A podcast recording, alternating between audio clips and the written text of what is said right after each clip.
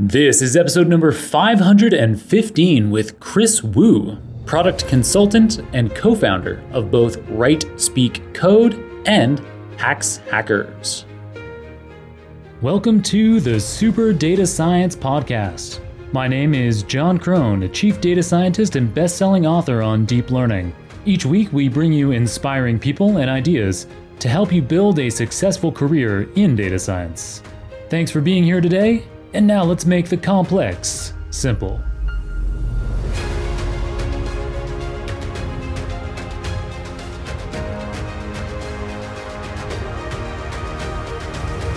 Welcome back to the Super Data Science Podcast. Today's episode is a first ever for the program. The episode was recorded with me in person together with the guest. My brave guinea pig for this in person recording experiment is the inspiring and thoughtful Chrys Wu.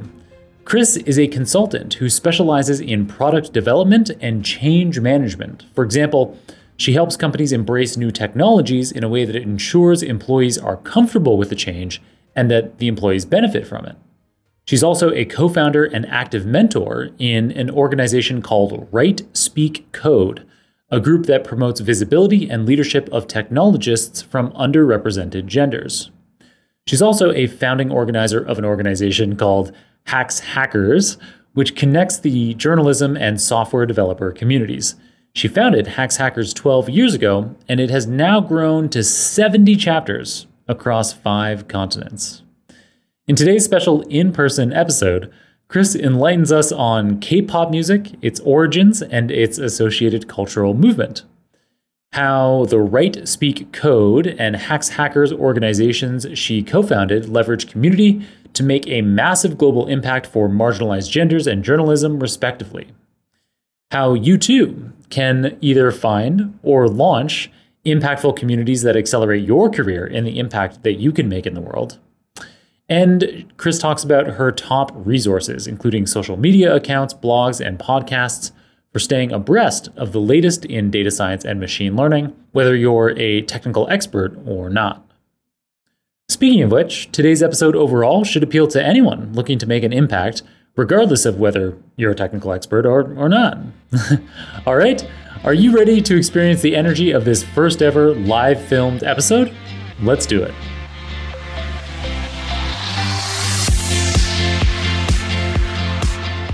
Chrys, Welcome to the Super Data Science Podcast. It's so fun to be in person with you filming. Uh, I understand you didn't have too much of a commute to get here to film in my apartment in these COVID conditions. Uh, no, it was just one train, long train ride right here. So it was great. Nice. All right. So we were introduced to each other by Claudia Perlich, who was on episode number 437. But we know each other through a number of different avenues. So also Jared Lander, who is episode number 501, and Drew Conway, who's in episode number 511.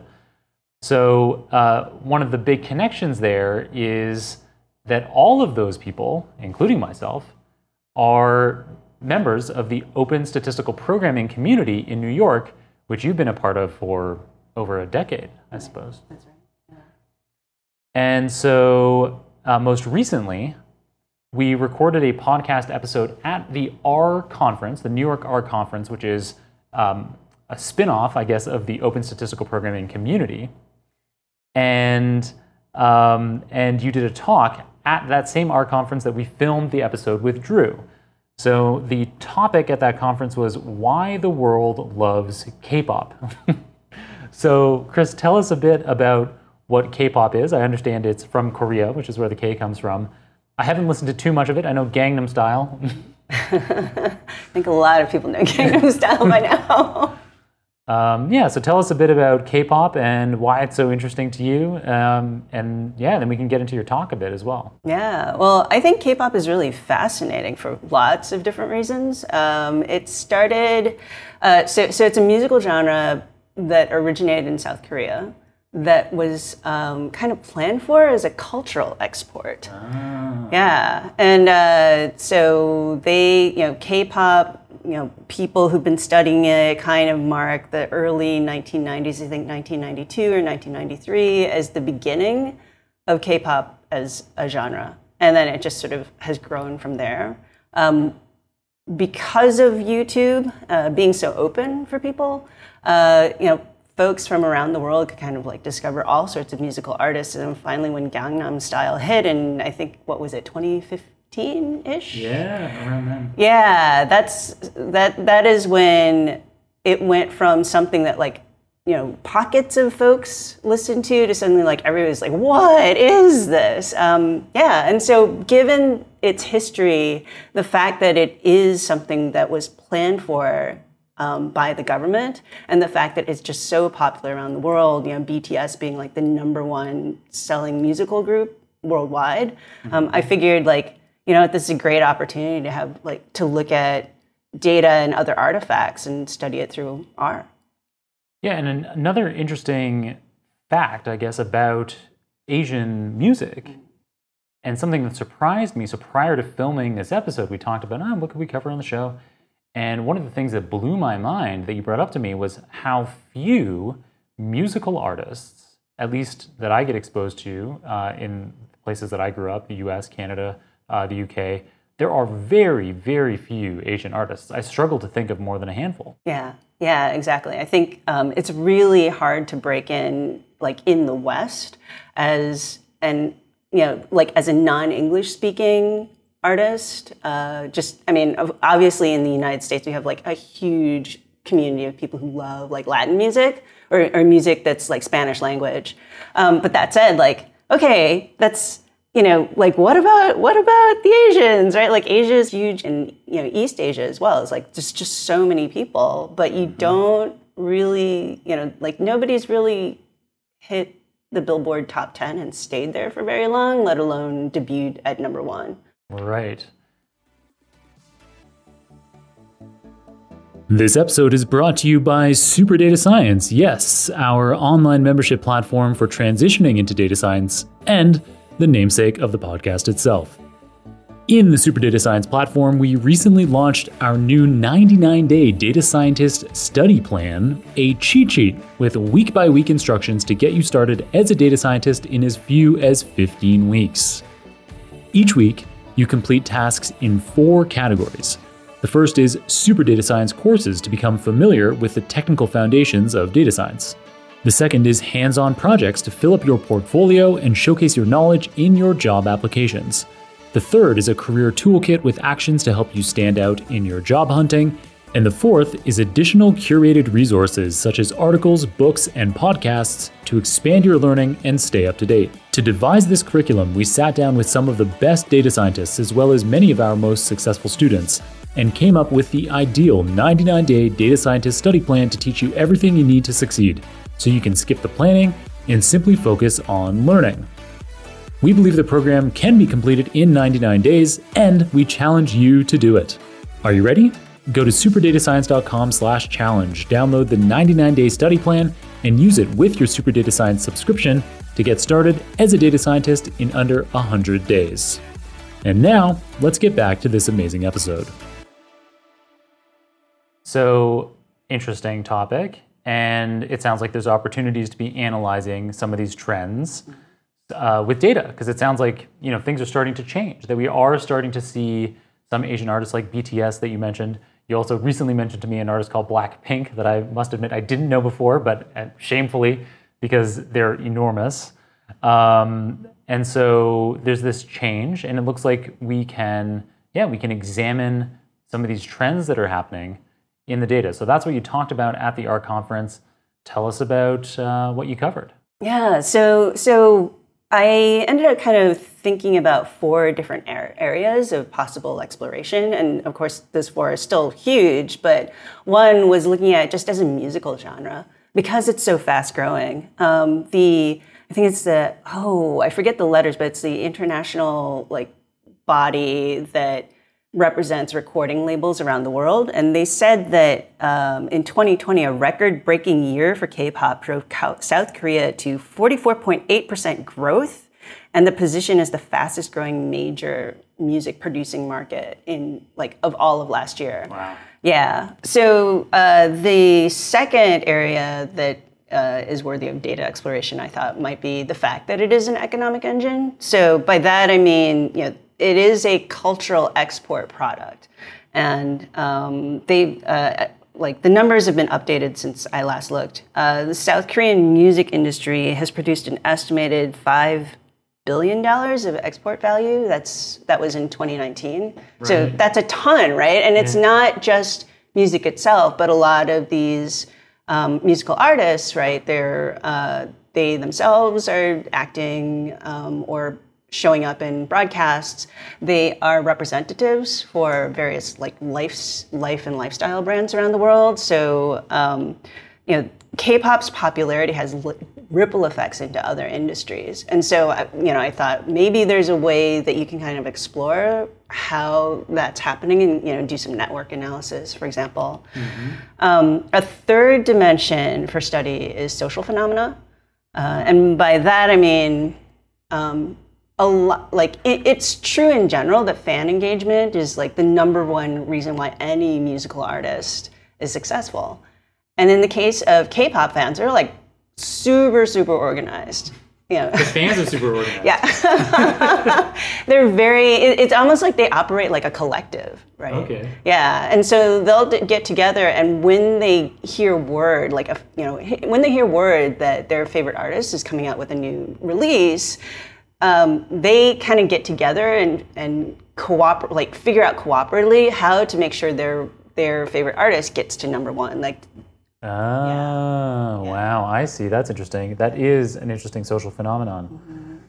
So not only are the fans uh, organized for their favorite groups, they also organize for social and political causes. And so there is kind of a add-on effect in terms of the social phenomena there. Um, and I also want to mention it's not just the fans, but the artists themselves are addressing all sorts of social, political, generational um, issues and questions in the music too. Very interesting. All right, very cool. So it's fast moving definitely some data we could track there. Cool idea around the network analysis of the economic engine and how the music industry ends up having ripple effects across other artistic and maybe even beyond artistic um, industries out of Asia. And then, yeah, this the cultural impact is the third one. So you've got one more, right? Yeah, and that one um, I was kind of thinking it's almost like a bridge between what we think of as the East and the West. Um, and you know, in my talk, I talked up, I, I spoke about it as being an east-west connector. So this is kind of looking at things like the fact that you know K-pop artists and non-Korean artists are aware of each other. Maybe a little bit more on like you know the South Korean artist side. But that said, you know you can see just by looking at Twitter alone or TikTok or you know Instagram, choose your favorite social media platform. Mm-hmm. and you can kind of see like they're tagging each other and talking to each other. You're also seeing them um, start to produce like collaborations. Uh, and then i think the other interesting thing is the businesses that are supporting them also have um, you know whether it's the agencies or uh, the the labels right? They they have kind of business agreements or investments in other like labels and agencies around the world. And so you're starting to see from the business side, like how like globalization is happening. Um, yeah, so I think that that's cool. really interesting. So it sounds like all of this investment, this decision from the top down by the South Korean government to create this global K-pop industry is working, yeah. and it is having big cultural impacts um, across the world, including here in the U.S. Mm-hmm. So super cool and definitely an interesting talk. So, beyond your interest in K pop, you also do other things with your day. um, so, you are the co founder uh, and still a mentor of an organization called Write Speak Code. And so, you co founded that eight years ago. And this is a group that promotes marginalized genders in tech leadership. So, tell us about Write Speak Code, what it does, why you founded it, and maybe any kind of impactful use cases that have happened. Love to hear about it. Um, yeah, well, uh, like you said, Write Speak Code uh, was founded to promote the visibility and leadership um, of technologists with mar- marginalized genders. Um, and it does that through peer to peer professional development. So, um, when, yeah, when we first got started, there were five of us who co founded it. It was, a, you know, it was kind of a, hmm, I guess you know, like the feeling at the time was just, you know, lots of really, uh, the, you weren't seeing many women, especially. Um, you know, we, we started out with our focus on women um, because the conversation around marginalized genders hadn't really come to the forefront at that time. But women were not really being seen at meetup talks or giving conference talks or, right. you know, being the people who are like, the the blogger to follow, right, or the Medium post to fo- or, uh, poster to follow. So we figured, why not? You know, what if what if that was true because these people didn't know how to get started? Right, right, right, right, right. Yeah. So so the conference is really designed to help kind of handhold people through that process. It's a conference. Uh, well, we called it a conference but it was very hands-on. So some people might call it a workshop. Yeah. So like you mean like the initial the initial one, or it's a recurring workshop? It was uh, so so the pilot, or yeah, the very first event was a conference, but the things that people were doing rather than being like sage on stage, et cetera, right, was very much hands-on. So it was in that sense much more like a workshop. Got it, got it, got it, got it.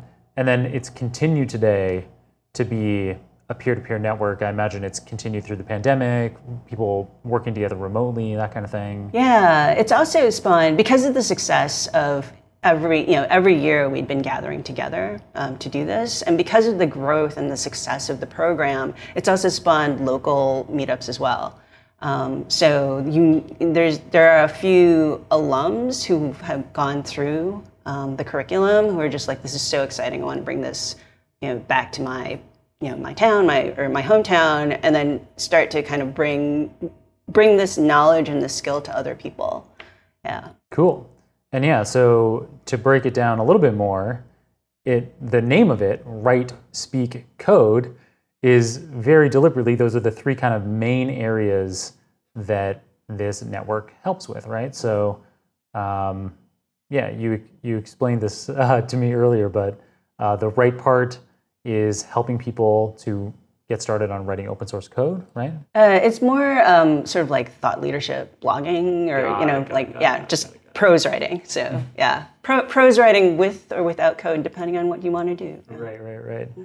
And then the speak you kind of already alluded to is speaking at conferences, helping people get started with that, and so that includes things right like helping them be prepared to even apply uh, yeah. Yeah, because uh, you know a lot of people, and this is true in general, are like, I would love to, you know, I would love to give a talk at my local meetup. I'd love to give a talk at like, you know, big whatever, like national, international yeah. conference, right? But they're like. I have no idea what to talk about. And so we do help folks with idea generation and take them from that point of like, we, you know, overall, like the underlying tagline of Write Speak Code has been own your expertise mm. and getting people to kind of embrace their knowledge, right? Regardless of where they are in the spectrum of experience. And then to to generate ideas based on what they know, you know, what, what they know and what they feel confident about, even if the, the thing that they feel confident about is like, I don't actually know this thing, but I've been learning, right? And here's my process of learning it. Right. Cool. That makes a lot of sense to me. Um, so yeah, so that's the write, the speak, and then there is the code. That's right. Okay, okay, okay. Yes, I see, I see. So yeah, so the write part is about writing blog posts, of course, and then the speak part is about speaking at conferences, and the code part is about coding. That's right. yeah, and and that was um, you know one of the biggest things that um, people may or may not acknowledge is that the, the technology that we use is powered by a lot of open source code.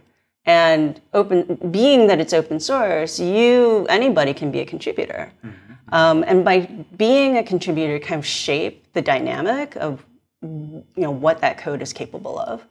So teaching folks not just how to you know how to make your first pull request, but also teaching them because we're looking at an underrepresented group of people, right? And that technology is you know, the technology culture can be a little squidgy sometimes, right? Like helping people figure out like what are what are projects, like how to evaluate what project or um, you know code base you could be contributing to right. in a way that can be educational and also um, accept or not well that's the wrong word but like if you're going to make a pull request right that you're going to be able to learn from it right right right right, right. Um, and also that yeah that the interaction is going to be positive rather than negative right right right I think the, the use of the accepted there, it's that the pull request will go somewhere, I guess. Yeah, that or or at least you learn from the experience and yeah. can iterate and improve. Yeah. And also that you're learning, you know, that that like the thing that you're learning is how to improve the code as mm-hmm. opposed to like you're learning like, okay, that was the wrong place for me, right? Yeah.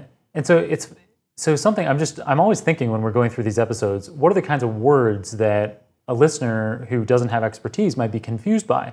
And so pull request is one of I think it's one of the funniest ones because you're trying to kind of you're pushing code. you're like you're adding code, you're or editing code in some larger code base, some open source project. It's interesting that it's called a pull request.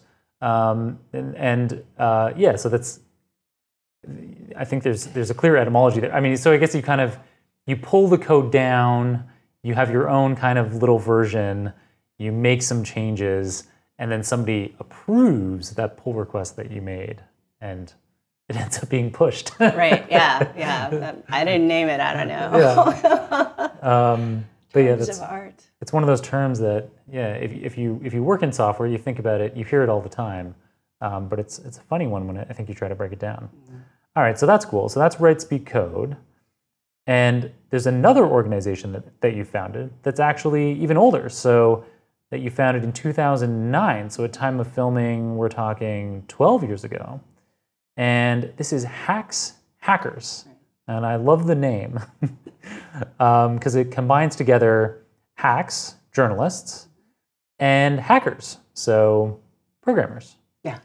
And so it's your the organization helps bridge those two groups, right? Yeah, that's right. Um, we've had a few different taglines over the years. Uh, originally, it was rebooting the future of journalism. Um, now, I think it's kind of easier to e- easier to talk about it as um, it's an organization that brings journalists and technologists together to explore the future of journalism and technology. Mm-hmm, mm-hmm. Um, yeah. So when we started in 2009, it was basically like, you know, the world was very, very different then and a lot of journalists were just starting to think about like how you could really use the web and mobile apps to um, reach you know reach the readers mm-hmm. uh, and there were a lot of technologists who were really interested in like civic uh, civic reporting um, you know how the news as a medium can help to reshape uh, you know reshape policy and reshape like the world around them both locally and globally mm-hmm. um, yeah, but they they kind of wanted to connect with journalists to learn the learn the practice from them, um, as well as see how they could contribute um, their talents as well. Cool. Yeah, and it's a meaningful place to to be able to apply your talents. I'm not going to be able to dig up off the cuff off the cuff exactly the episode number, but there's a great episode not too long ago, maybe a couple of months ago, with Anjali Srivastava and so she got started in data science through an interest in journalism. So she was a high school journalist and kind of just describing the same kind of arc that you were describing probably many professional journalists experienced in 2009 was hey, wow, I can use data for assisting my reporting. Tables of results can be really interesting for readers and make a story uh, quite tangible. And then, of course, the data visualizations can be really helpful as well. And we're seeing more and more and more newspapers having amazing visualizations for their online publications. Like the New York Times, uh, they must have dozens and dozens. I don't even, maybe you have some idea of the number of people who are just experts in data visualization over there. it's a lot. Many.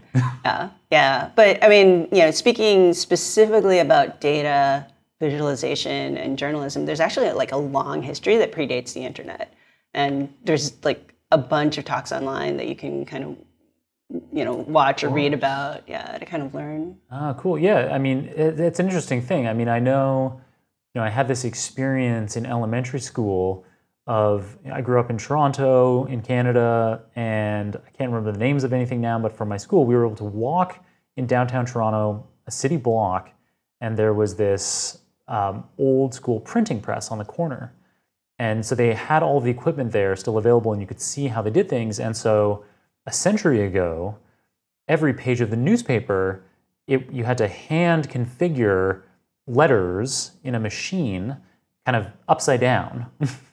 And those reversed letters in this machine could then be you could they could get wet with ink and then press against a page and you'd have newspaper pages.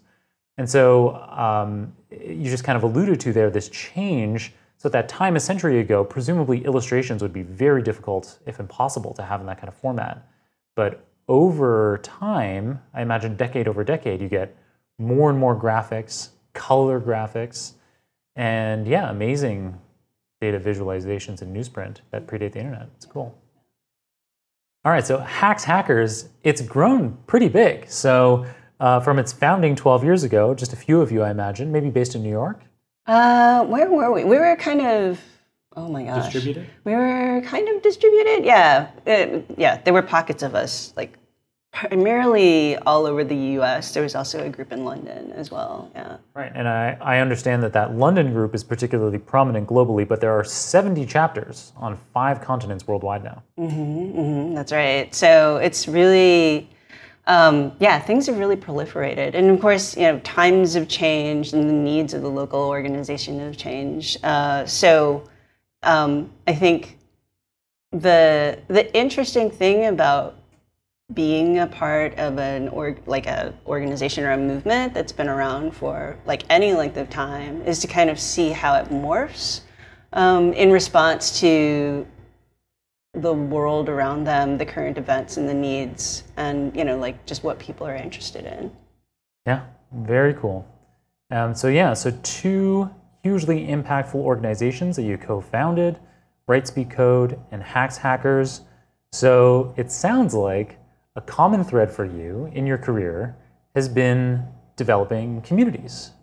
And I've spoken on previous podcasts, including on number 511 with Drew Conway and number 501 with Jared Lander in detail about how useful uh, communities in New York have been for me for, uh, for learning about open source software, for being able to speak, and for being able to find like minded people to work with me on learning about deep learning or learning about a programming language.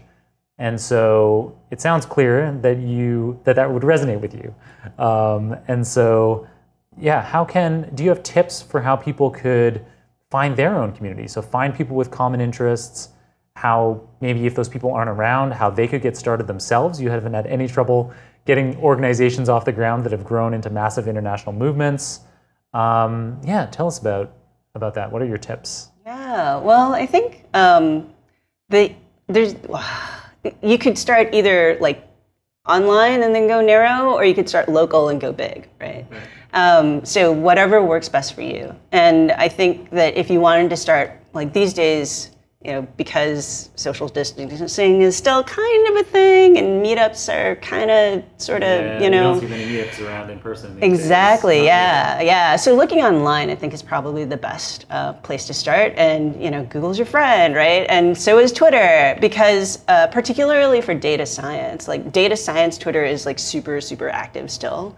Um, if you're the kind of person who likes to search via hashtag, the data science hashtag is very, very active. Of course, you're going to have to do a little wheat and chaff filtering.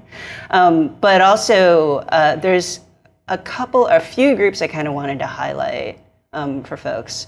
Uh, Towards Data Science is a really great website um, where you can kind of find lots to learn from.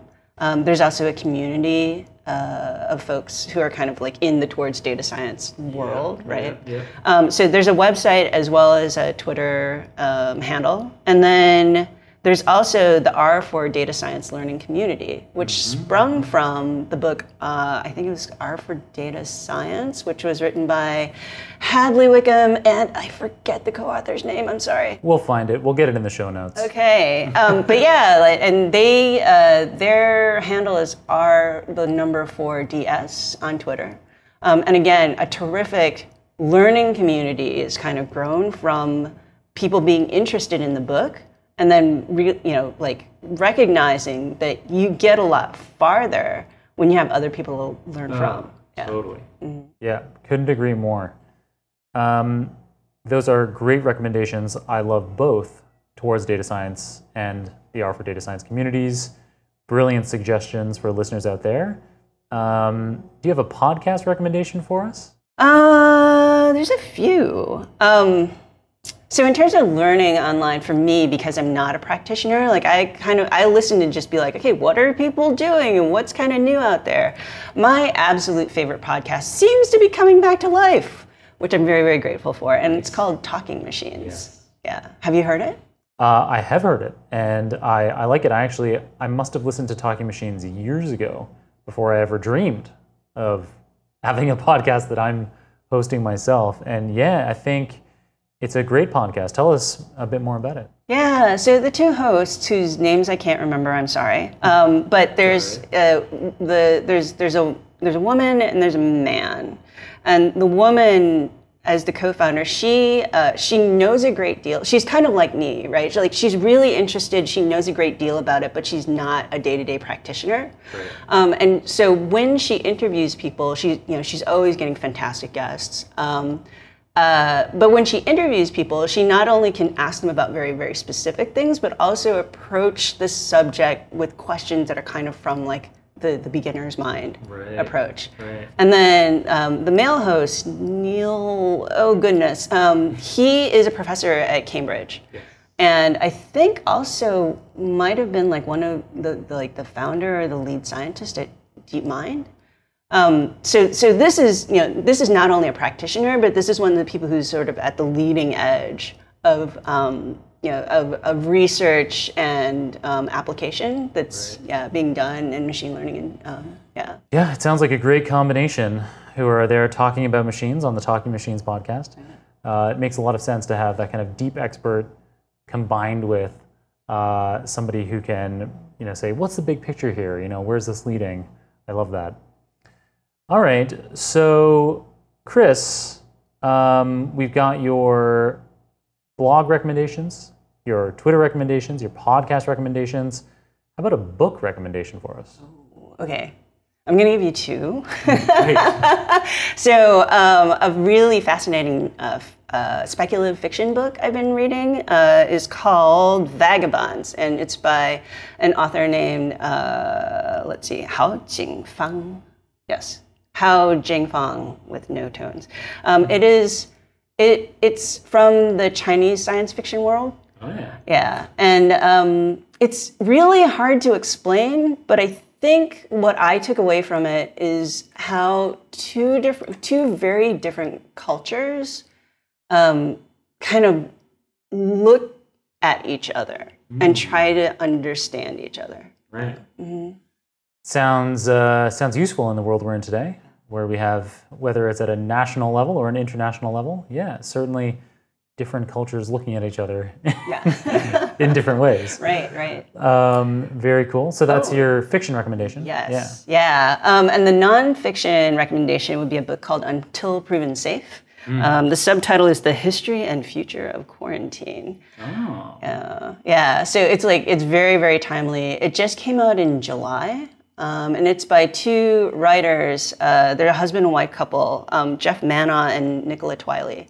And I, I've, I've met Nicola a few times over the years. And just as a journalist, she is one of the most fascinating, like research researchers who can also tell like incredible, um, you know, deeply researched stories.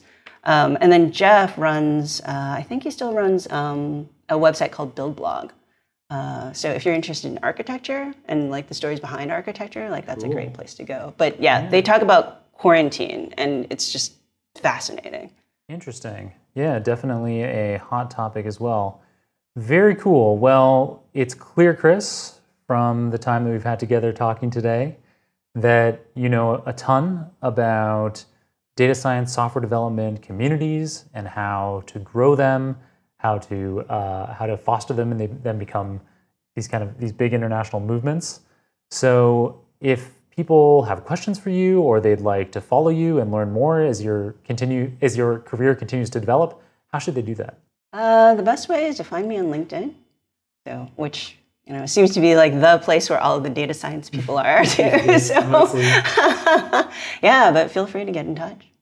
Perfect. All right, we'll be sure to have that in the show notes as well. Thank you so much, Chrys, for being the guest on this episode and for being open to having the first ever live filmed episode together uh, with a guest of Super Data Science. Uh, it's been a really nice experience. Thank you so much. Thank you, Jon. It's been fun.